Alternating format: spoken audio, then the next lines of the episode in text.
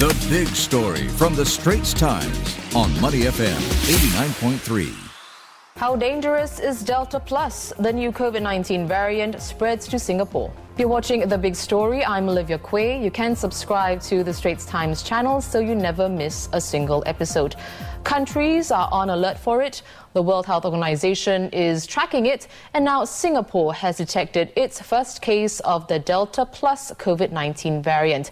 Well, here's what we know so far. According to the Health Ministry, the case was imported, and there's no evidence of it spreading to the community.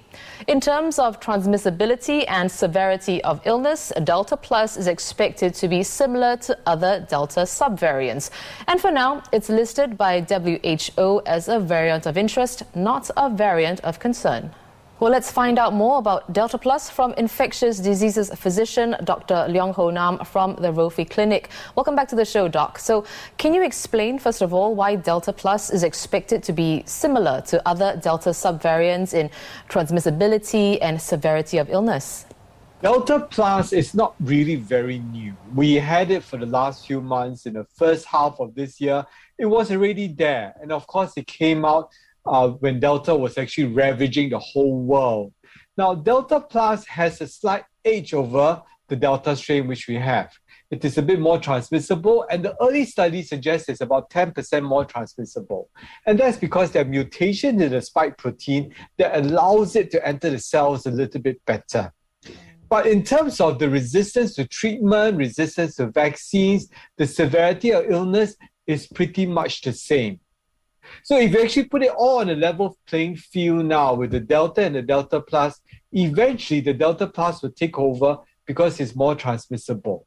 But the pace at which it happens will not be like the switch from the Alpha to Delta. It will be at a slower pace. And for that reason, we can thus see why WHO is calling a variant of interest. They are interested in it, but they are not very worried about it at the moment.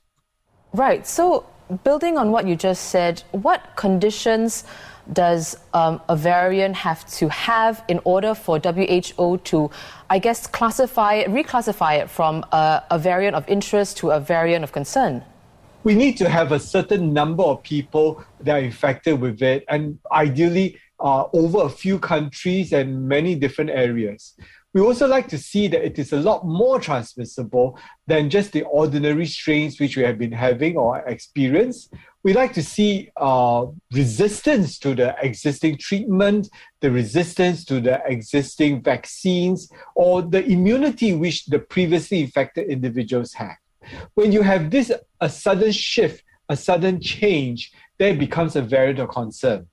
If there's not much change in transmissibility, there's no change in resistance to treatment or resistance to vaccines, then it becomes any other ordinary strain, and WHO wouldn't bother with it, and it wouldn't even be called a variant of interest or concern. So in other words, whatever that's going to change status quo in the world will make it a variant of concern. Okay, well, Dr. Leong, let's change topics. MOH is closely monitoring the unusual surge on Wednesday when Singapore's daily cases went over 5,000. What are the reasons for this increase, you think? It is really puzzling, isn't it? From 3,000 odd numbers to 5,000 odd numbers. And last night, we saw the numbers fall back to 3,000 again. There are a few possibilities. Number one, could it be a false positive, a laboratory issue, and hence many cases were wrongly labeled as a positive case? But I don't think so. If that were to happen, we should be able to clear that within 24 hours. The second possibility is that there are certain pockets of infection which the people or the government was not aware of.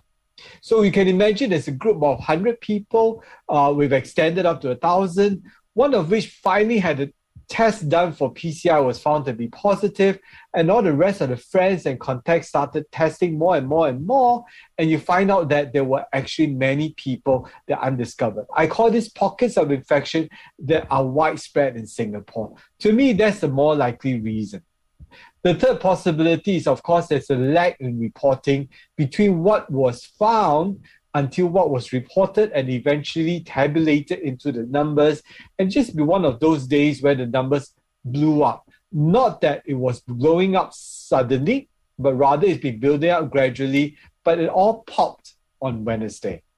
See, well, Dr. Leong, thank you so much for sharing those insights with us. That was Dr. Leong Ho Nam, an infectious diseases physician from the Rofi Clinic at Mount Elizabeth, Novena.